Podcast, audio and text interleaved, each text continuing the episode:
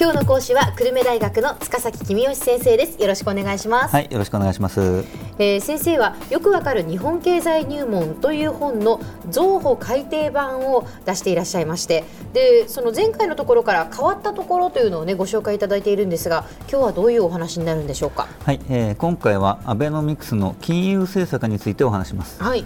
まずはあー前回の復習なんですけれども、ええ安倍総理と黒田日銀総裁の基本的な考え方はデフレを止めることが大切だ。うん。でそのためには日銀が大胆に金融緩和をする必要がある、はい。ということでしたね、ええでこれまで、えー日本経済は物価が下がるデフレによって不況が続いていたので、うん。デフレを直せば景気が良くなるはずだとお彼らは考えているわけですね、はい。でどうしてデフレが経済に悪いのかというと、うん。物価が下がっている時には人々がもっと値下がりするまで待ってよということで物を買わないからですね、で反対に物価上昇率が高くて金利よりさらに高くなっていれば、まあ、借金してでも物買った方が得だよねっていう人が増えて景気が良くなると、ええだから日銀はデフレからの脱却で景気を良くしようとしているわけですね。はい。で金融緩和というのは日銀がお札を吸って銀行が持っている国債を買い取ることですね、うん。で銀行が受け取った現金を貸し出しに使うと世の中にお金が出回るでしょうと。でそうなると世の中に出回っているものの量とお金の量の比率が変わるので物を買うために大量のお金が必要になるだろう。つまり物価が上がるだろうということでしたね。うん日銀は消費者物価指数が毎年2%ずつ上がっていくことを目標にしているはい。わけです。ええでまああこれがあ安倍総理とお黒田総裁が考えていたことなんですけれども、うん。まあ、実際にはあ彼らが考えた通りにはなりませんでした、うんえ銀行が日銀から受け取った現金を貸し出しに使うのではなくてそのまま日銀にえー預金しちゃったんですね、うん。なので、えー現金が世の中に出回らなかったっていうことです。うん。どうして銀行は貸し出しをしなかったんでしょうか？はい、えーそれを知るためにはどうして銀行が国債を持っていたんだろうかというところに戻って考える必要があります。はい銀行の本業は預金を集めて貸し出しをして利ザヤを稼ぐことです。ええ。まあ、貸し出しの方が預金より金利が高いので、その金利の差で儲けようってわけですね。はい。で貸し出しをする方が国債を買うよりもずっと儲かるので本当は銀行は国債なんて買いたくないんですね、うん。貸し出しをしたいんですね、でも貸し出し先がないのでしょうがなく国債を買って持っているということです。はい。でそういう時に日銀が現金を持ってきて銀行の国債を買い取ったとしても銀行はその受け取った現金を貸し出しに使うことはできませんよね、うん。なので、えー仕方なくう日銀から受け取った現金はそのまま日銀に預金しに また戻っていくということになるわけですうね。ーんそういうことですか、えーですから安倍総理や黒田総裁が考えていたことは、まあ、まあ間違っていたと言っていいんでしょうね。世の中にお金が出回らなかったわけですからね。えしかし話はここで終わらなかったんですね、はい。すごく意外な展開を見せます。えうん。株やドルを売り買いしている人々の中には黒田総裁のことを信じている人が大勢いるわけです。はい。で、えー黒田日銀総裁が世の中にお金が出回るからインフレになるぞとおおっしゃっている。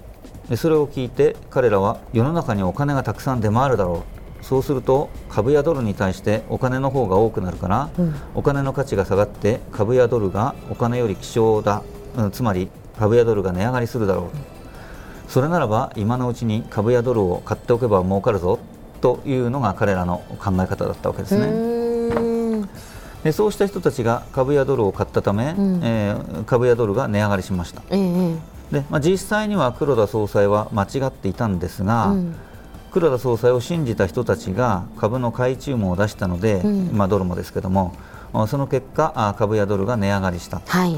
でその結果あ景気が回復したと。うん。いうことを最初と最後だけ考えると結果往来ですよね。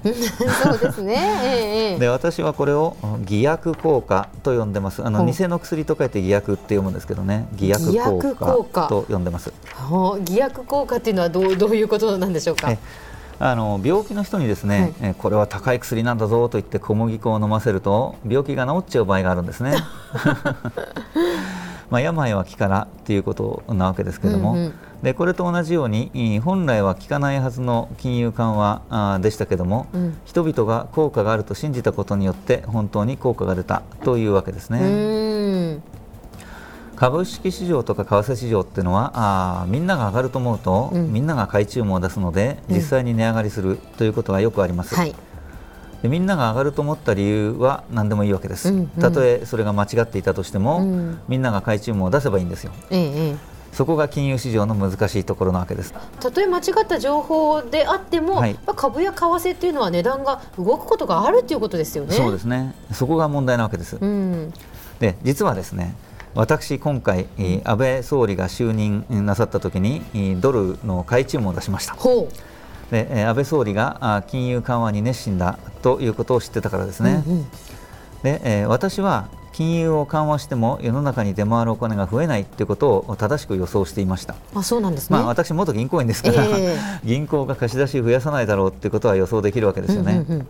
ですから理屈を考えれば世の中に出回っているドルと円の比率が変わらないんだから、うん。ドルが高くなるはずないじゃないかというのが理屈ですよね、そうですね。だけど私はドルの買い注文を出したわけです。ほそれは黒田総裁を信じている人々がドルを買うだろうと予想したからです。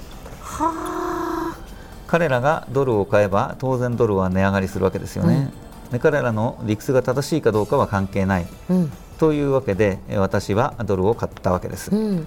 で私と全く同じようにい元銀行員でもドルを買った人大勢いましたよ。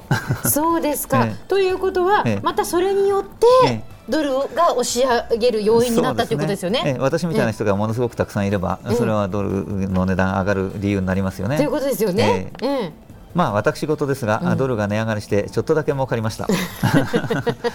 ただリーマンショックの時にものすごく損をした分が戻ってきただけですのでえ まああの大したことはないですがそれでも満足はしてます。そうですか。では先生今日のまとめをお願いします。はい。アベノミクスの金融緩和は目指したのと異なる経路で景気の回復をもたらしました。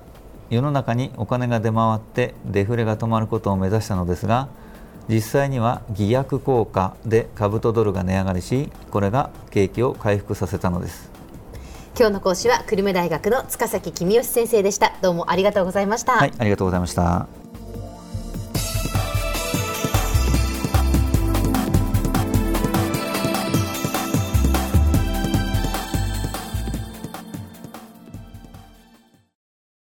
ゾクゾクグイグイメラメラつながるゾワゾワハラハラメキメキつながる。